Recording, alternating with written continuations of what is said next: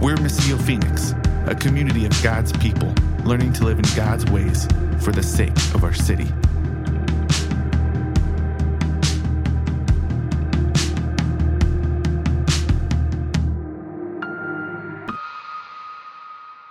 So I had eaten nothing but dry salad with no dressing and some rice for energy and drank nothing but water for a couple months.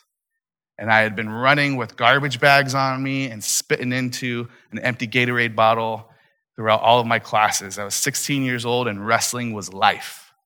And as the captain of the varsity wrestling team, I showed up the night before a tournament we had to make sure we were all going to make weight.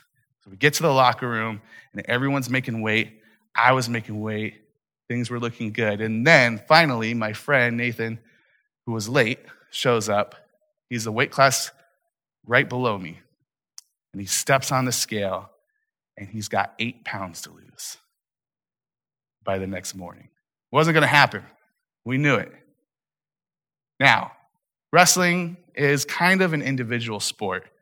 So, him being eight pounds overweight wouldn't have affected me in my matches the next day, as it was just me and my opponent on the mat at the time, right? And we could have said, man, tough break. You messed up, right? You didn't do the work you're supposed to do. I know you were out partying and, and you didn't take this seriously. You're just not going to be able to wrestle tomorrow. Except wrestling is also more of a team sport than most people realize because every single uh, win and point that each player is racking up accumulates for your team score. And the team has a standing at the end of it. And as a team, you could win the tournament or lose it greatly or place somewhere in between. And so, as a team, I knew we needed someone in every single one of our weight classes because if you had someone missing there, then that's just free points given away to the other teams, and we lose those points. We needed someone in that spot. So I decided I was going to lose some more weight. He had eight to lose, it would have been five for me. I can do it. Nathan, switch with me. You're going to wrestle at the weight class above, and I'm going to wrestle at the weight class below. So a sacrifice made for the sake of the team, for the sake of my teammate, so that he could still be involved. I was still mad as heck at him, right? And it still affected us because I was even weaker the next day when I got there on the mat. And he was even slower and weaker than his opponents who are all bigger than him with muscle, not with the weight he had put on, right? It affected us greatly. The ways that a team highlights for us how connected we are are pretty profound. And it's amazing that in, even in our individualistic society, we see that in team sports pretty easily how one team member on a field, on a court, and even on a mat can affect the entire team. And yet, we kind of disassociate from that in all other areas of our lives, don't we? That in all other areas of our lives, it's about the individual.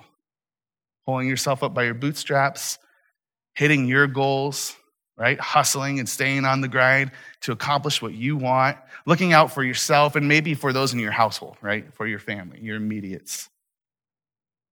But the idea of how connected we are to one another, even just coming on Sunday mornings and sitting next to people that you see only on Sunday mornings. That's less true of us here, right? Uh, as it is in most church buildings on Sunday mornings. But it's still there's still something there for us to hear as well. We like to disassociate from that fact that we are absolutely connected to the people around us, even in negative ways. Your, your family, your upbringing, right? Who you grew up with. Sometimes there's beautiful ways in how you see that connection and how you, you take after your parents or you, you and your siblings have things in common. But sometimes it's a bad thing, like, oh, there I go, sounding like my dad again, right? We're all connected because that's how God designed things. There's a great show on Disney Plus right now uh, called Welcome to Earth with Will Smith. And no, it's not another movie of him battling aliens, right?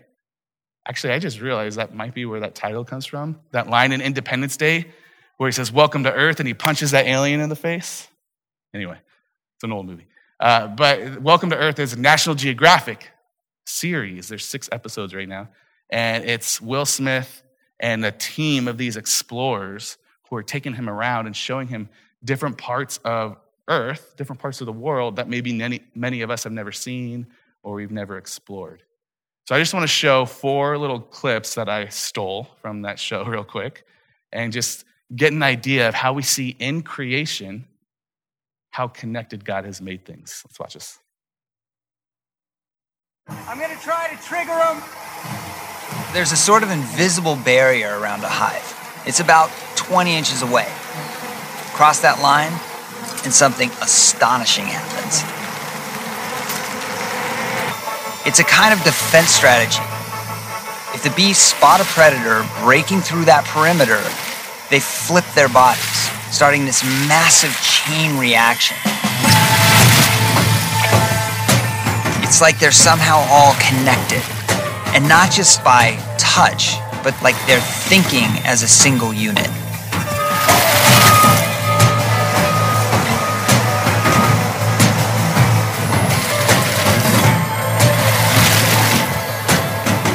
On its own, each bee doesn't amount to much.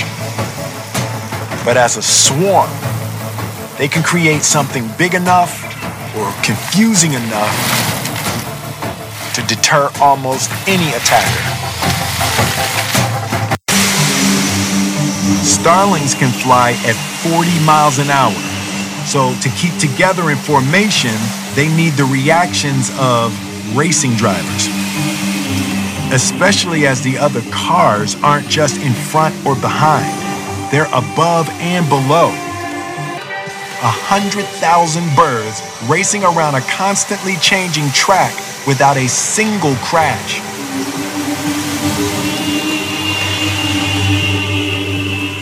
There are tiny dots of slime mold almost everywhere. Most of the time, slime mold just sits around, eating bacteria and making more slime mold. But when these single celled organisms run out of food, something weird happens.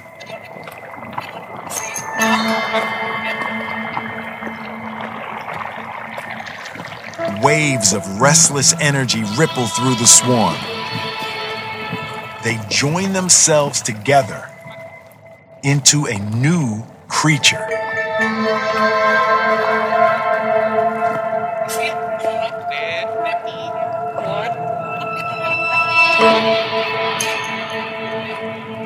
Many cells become one body. And then, when the pressure finally gets too much, they move. The musty smell isn't really the trees, it's more the fungi.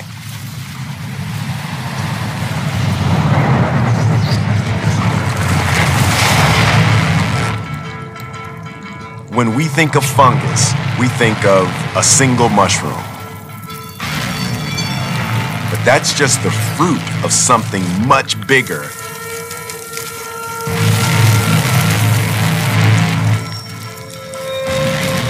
It's like a giant spider web weaving between the tree roots.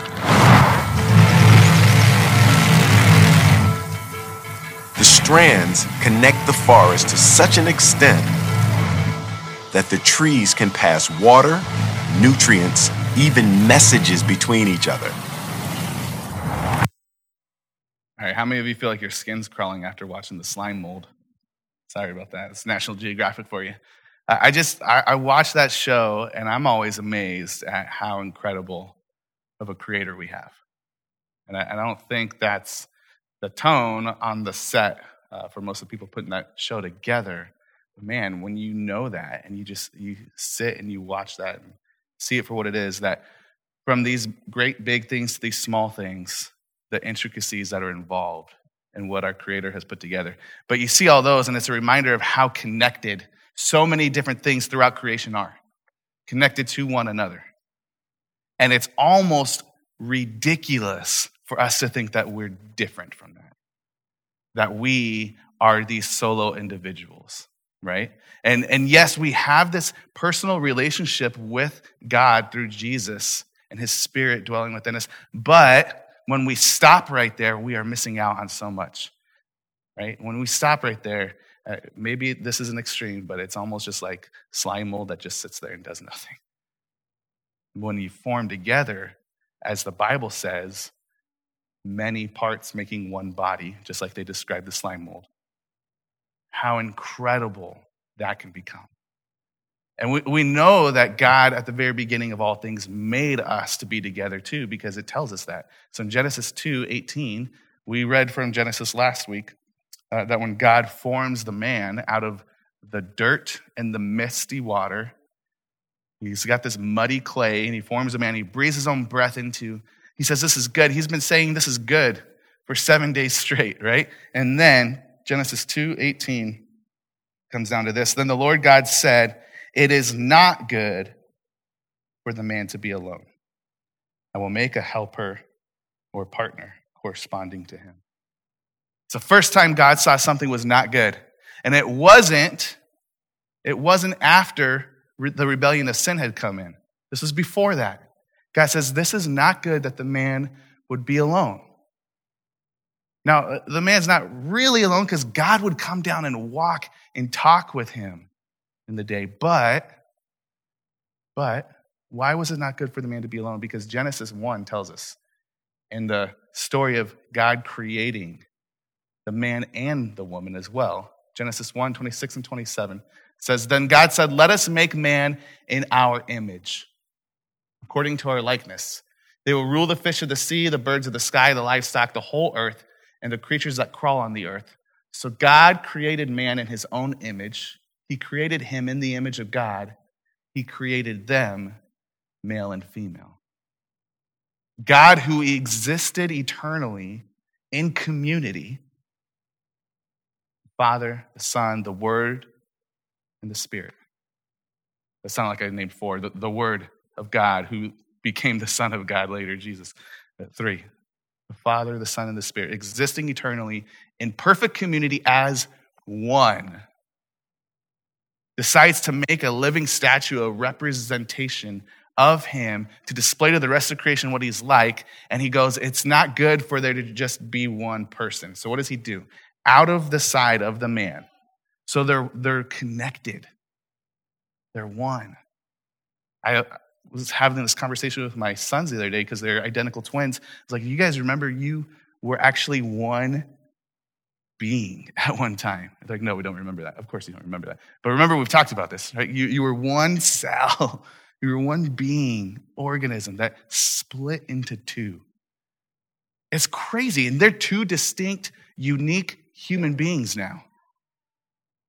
That's what happened at creation. God took this one human and Let's make a second one out of that. But they're so connected and they're meant to live life together as one. Two distinct people moving through life as one in unity would be a more accurate picture of what God Himself is like. Three distinct people moving in complete unity as one.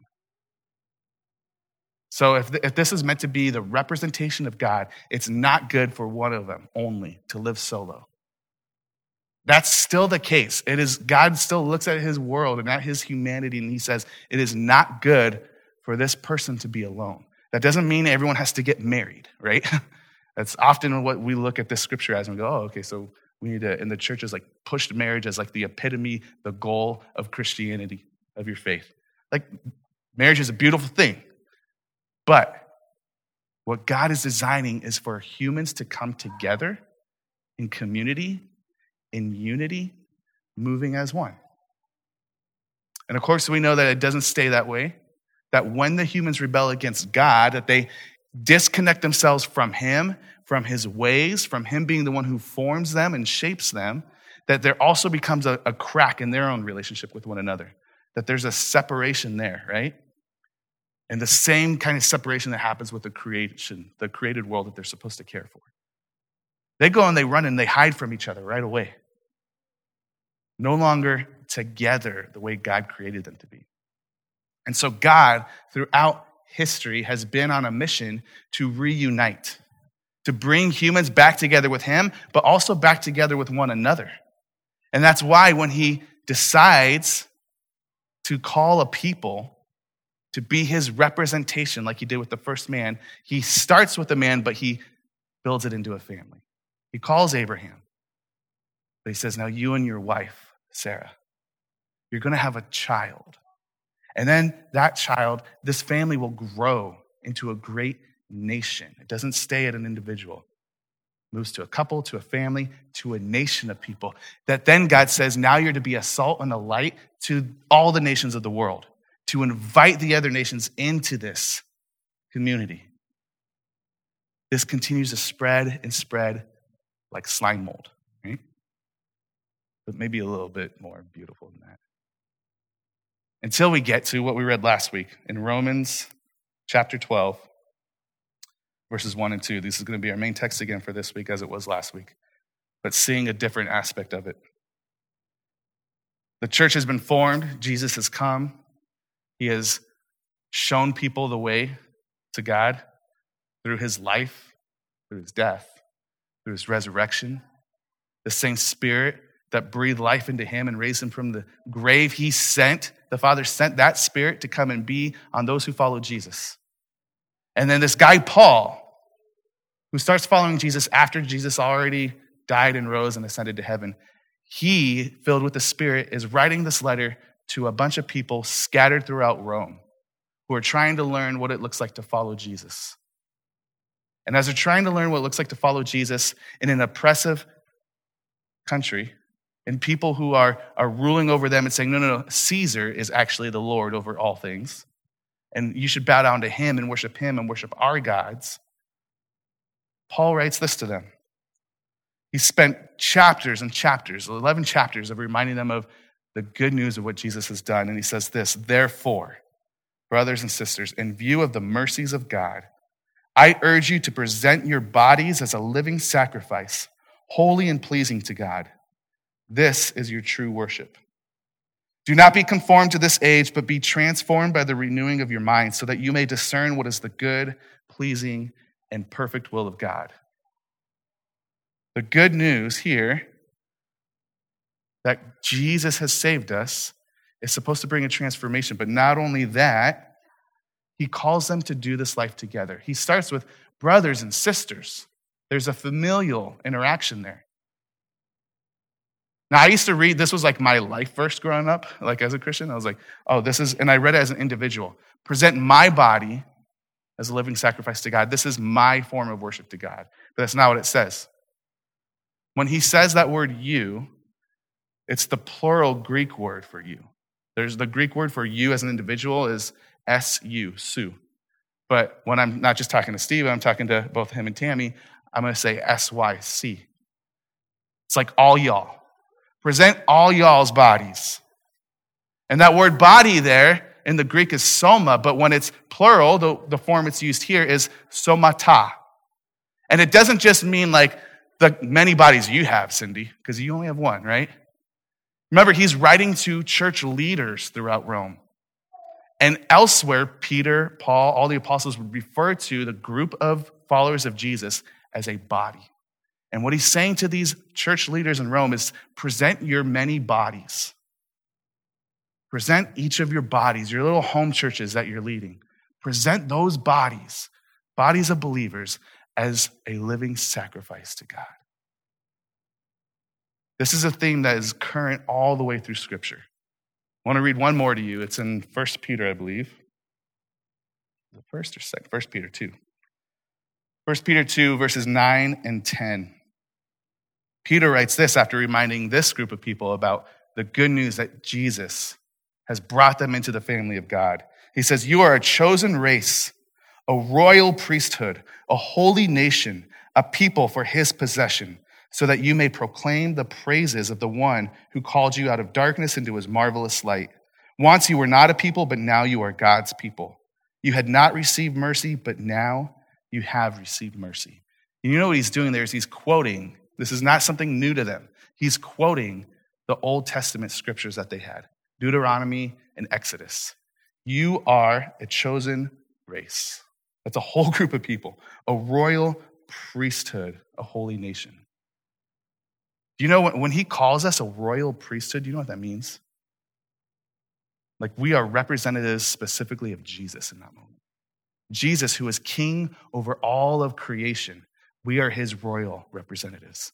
Jesus, who is the priest, the ultimate priest, who mediated, that's what priests do, who mediated between us and God and brought us near to God.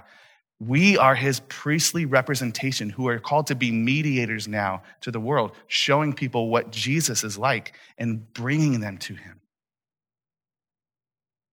So, if we're supposed to emulate Jesus and display what he's like, to be his representation, then let's look at what Jesus said. Let's look at what Jesus did. And right before Jesus went to the cross on our behalf, he prayed for us. This is in John 17. You have that on the screen. And this is how Jesus prayed for you and I. And he says this as he's praying to the, to the Father. He says, I don't just pray for those who are with me right now, I pray for all those who are to come into the faith too. He says, I pray not only for these, but also for those who believe in me through their word. May they all be one as you, Father, are in me and I am in you. Remember that unity we talked about before creation that existed? May they also be in us, so that the world may believe you sent me. I have given them the glory you have given me, so that they may be one as we are one. That's Jesus' prayer for us, that we would be one together, that we would be one with Him, that we would be with Him in the Father. Complete unity, like that fungi underneath the trees, like that slime mold that's sitting everywhere in this room right now, and you probably are mad at me for bringing it back up because it's making your skin crawl again.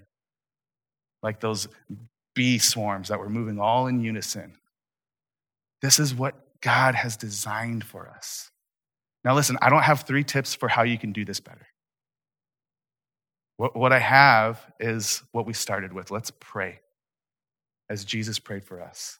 Let's pray for the unity of the Spirit that would transcend our differences that would bind us together as one in Christ alone.